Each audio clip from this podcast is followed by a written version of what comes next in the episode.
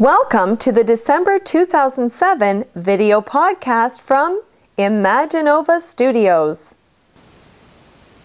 December 2007 will be known for two great highlights. Let's start on December 14th when the Geminids meteor shower reaches its peak. The Geminids are known for their slow and majestic speed and occasionally beautifully colored trails. This can be an impressive show.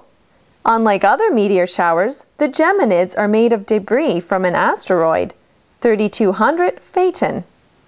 Usually, we expect the source of a meteor shower to be the debris from a comet. Not this time.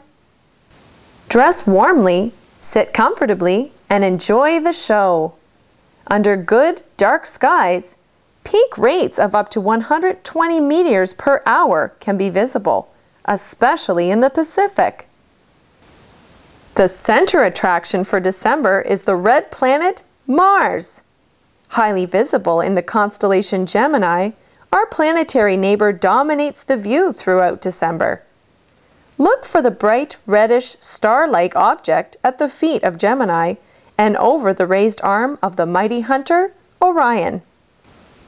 Mars reaches its closest point to Earth on December 18th this year, making it a primary target for everyone with telescopes.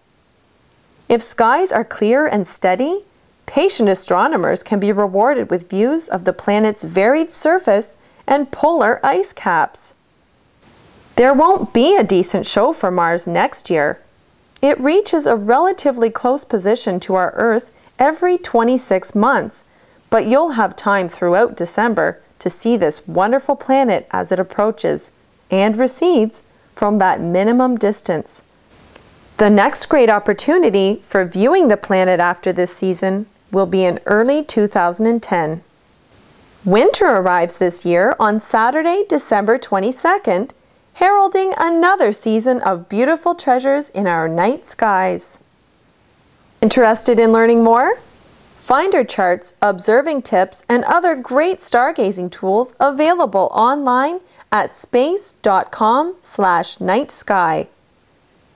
Graphics for this video podcast created with the award-winning Starry Night Planetarium software.